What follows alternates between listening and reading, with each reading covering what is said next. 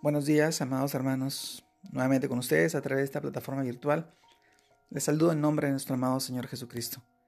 Y en esta oportunidad yo quisiera poder compartirles esta porción de la, de la palabra, de las escrituras y poder reflexionar en ella.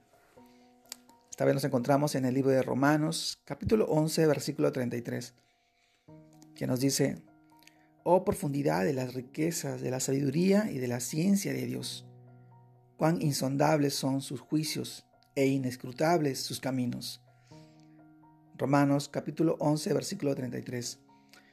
Lo insondable de Dios. Amados hermanos, cuando pensamos en Dios con nuestra mente humana, nos enfrentamos a la gran dificultad de tratar de comprender a un ser que en todo excede nuestro conocimiento y nuestra comprensión de las cosas me pregunto, ¿cómo tratar de formarnos una imagen concreta de alguien que excede todo lo alto, todo lo profundo y todo lo ancho, y que además es omnisciente, omnipotente y omnipresente? Alguien en quien la inmensidad de un universo que no alcanzamos, ni siquiera imaginar, y que Él creó, está inmerso en Él mismo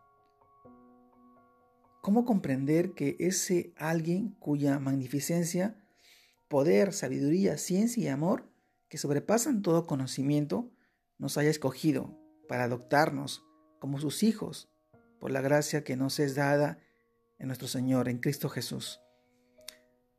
También otra pregunta es cómo entender que ante todo esto sigamos siendo necios, contumaces y rebeldes Bien dice la palabra, mi pueblo fue destruido porque le faltó conocimiento. Por cuanto desechaste el conocimiento, yo te echaré de sacerdocio. Y porque olvidaste la ley de tu Dios, también yo me olvidaré de tus hijos. Oseas capítulo 4 versículo 6. Muy duro esta revelación que nos encontramos en las escrituras. Y colgado en la cruz del Calvario Jesús decía, Padre, Perdónalos porque no saben lo que hacen. Nosotros, hermanos, los escogidos, los llamados, los justificados y glorificados, nos ha sido dada la gracia de llevar el conocimiento del Evangelio a los que se hallan en la ignorancia, en, la ceguera espiritual, de llevar la luz de la palabra de Dios a aquellos que están en tinieblas. Porque como pues, como pues invocarán aquel en el cual no han creído? ¿Y cómo creerán en aquel de quien no han oído? ¿Y cómo oirán sin haber quien les predique? Romanos capítulo 10, versículo 14. Amados hermanos, estamos llamados a apropiarnos de lo que el apóstol Pablo dice.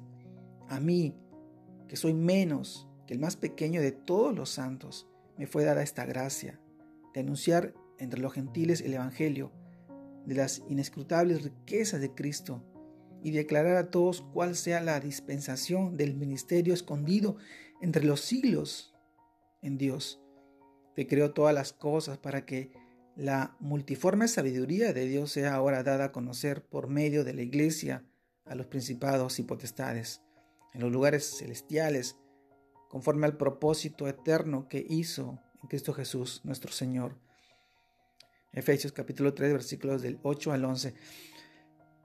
¿Cuántas preguntas hoy tenemos que respondernos? ¿Descubrirás tú los secretos de Dios? ¿Llegarás tú a la perfección del Todopoderoso? ¿O te rendirás ante él, ante él como Saulo y le dirás, Señor, ¿qué quieres que yo haga? Hechos capítulo 9, versículo 6.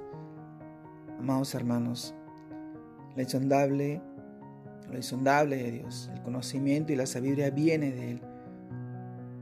Pero en nuestro, ser debe rendirse ante Él, dejar atrás tu pecado, dejar atrás tus malos pensamientos, rendirte a Él, no luchar, sino sentir la bendición y el amor, la sabiduría y la vida que nosotros podemos alcanzar a través de Jesús. No seamos tardos para entender, porque el desconocimiento de la palabra, de las escrituras, trae el pecado y el pecado contrae a la muerte. Nosotros debemos acercarnos a nuestro Señor, poder vivir en santidad para que pueda obrar en nuestra vida. Pidamos sabiduría y conocimiento y que Él pueda hacernos entender y revelarnos su palabra en nuestras vidas y así poder disfrutar de una paz y tranquilidad y la protección en la salud y en todos los aspectos de nuestra vida. Y su gracia que Él nos da, porque Él nos ama.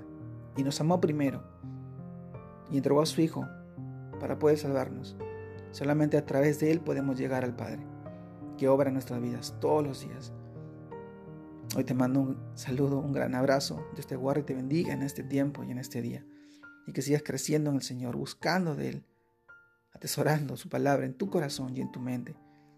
Y puedas rendirte. Y puedas crecer para gloria de Dios Padre y tu familia y tus hijos. Dios te bendiga en este día.